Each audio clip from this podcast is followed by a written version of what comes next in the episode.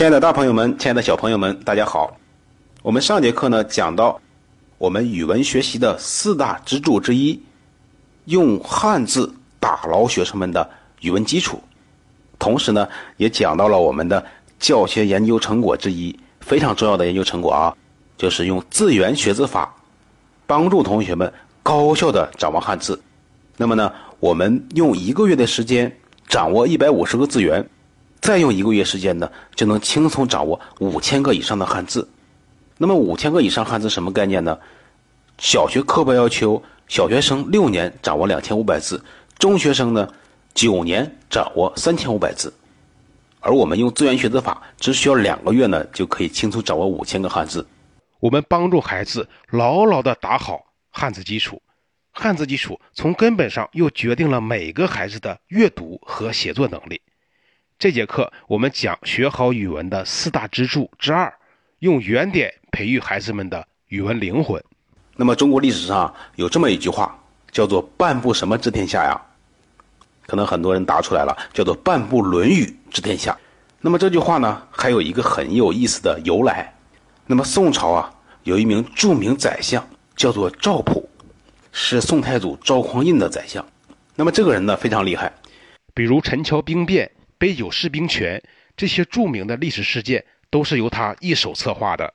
那么有一天呢，宋太祖赵匡胤就问这个赵普啊，说你平时啊也不怎么读书，怎么这么厉害呢？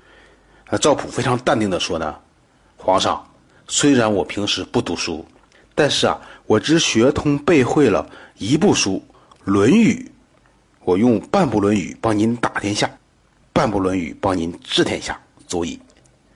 那么这呢，传说就是半部《论语》治天下的由来。那么大家知道。《论语》是孔子一辈子智慧的结晶，包含了我们中国政治伦理道德学术的精华，其中很多内容啊，都成为我们后世永恒的指导法则。可以说，孔子在全球的影响力都是巨大的。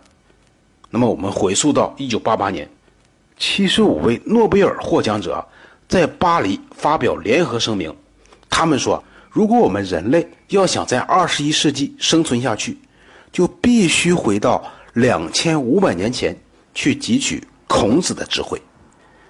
那么，大朋友们、小朋友们，足以看出啊，我们全球的人都在汲取孔子的智慧。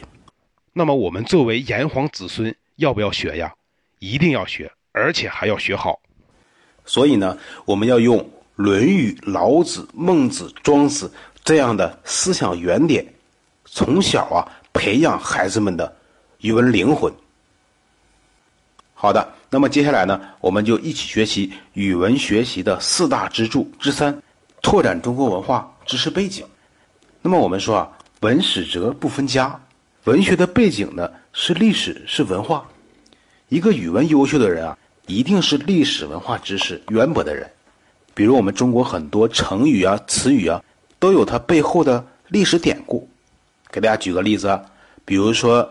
前秦的皇帝当年呢，率领九十万大军，浩浩荡荡的呢去攻打东晋。那么去的时候啊，非常威武，就产生了一个成语，叫做“投鞭断流”，说把将士的马鞭啊扔到河流里边，都可以阻断水流。这足以看出，这个是多么的庞大的一个队伍哈，多么的威武。但是呢，由于轻敌到了战场。一不小心被敌人打败了，那么回来的时候呢，仓皇而逃，后面有追兵，晚上啊在安营扎寨的时候，就听见风在吼，鹤在叫，就以为是追兵追来了，吓得不得了，于是呢又产生了两个成语，叫做什么呀？可能很多人答上来了，叫做风声鹤唳，草木皆兵。所以说呢。我们文史哲是不分家的。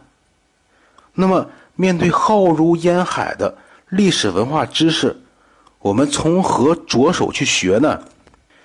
那么，我们研究成果呀，为大家指出了四个方向：第一，要了解中国文学的全景；第二，要了解我们中国历史的全景；第三，要了解我们中华文化制度的全景；第四呢？还要有我们日常生活的全景，那么从这四个全景全方位的来提高同学们的历史文化知识水平。那么我们只有深入的了解了中国的历史和文化，才能够掌握我们中国语文的精髓。那么这样说起来呢，可能太抽象。我给大家呢举个例子，比如说我们在看电视、听评书的时候，经常听到这样的话，说“午时三刻开刀问斩”，这是古代杀人的时间，不得了。那么我想问问大家，“午时三刻”应该是今天的几点钟呢？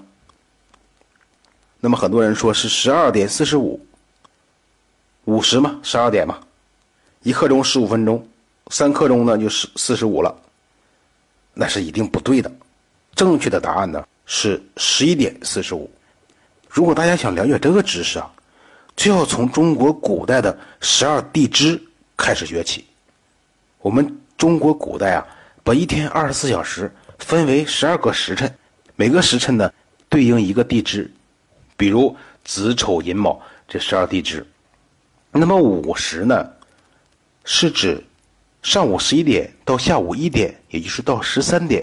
两个小时，所以呢，午时三刻呢，就是午时过三刻钟，也就是十一点过三刻钟，十一点四十五。那么我们今天所说的正午十二点是怎么来的呢？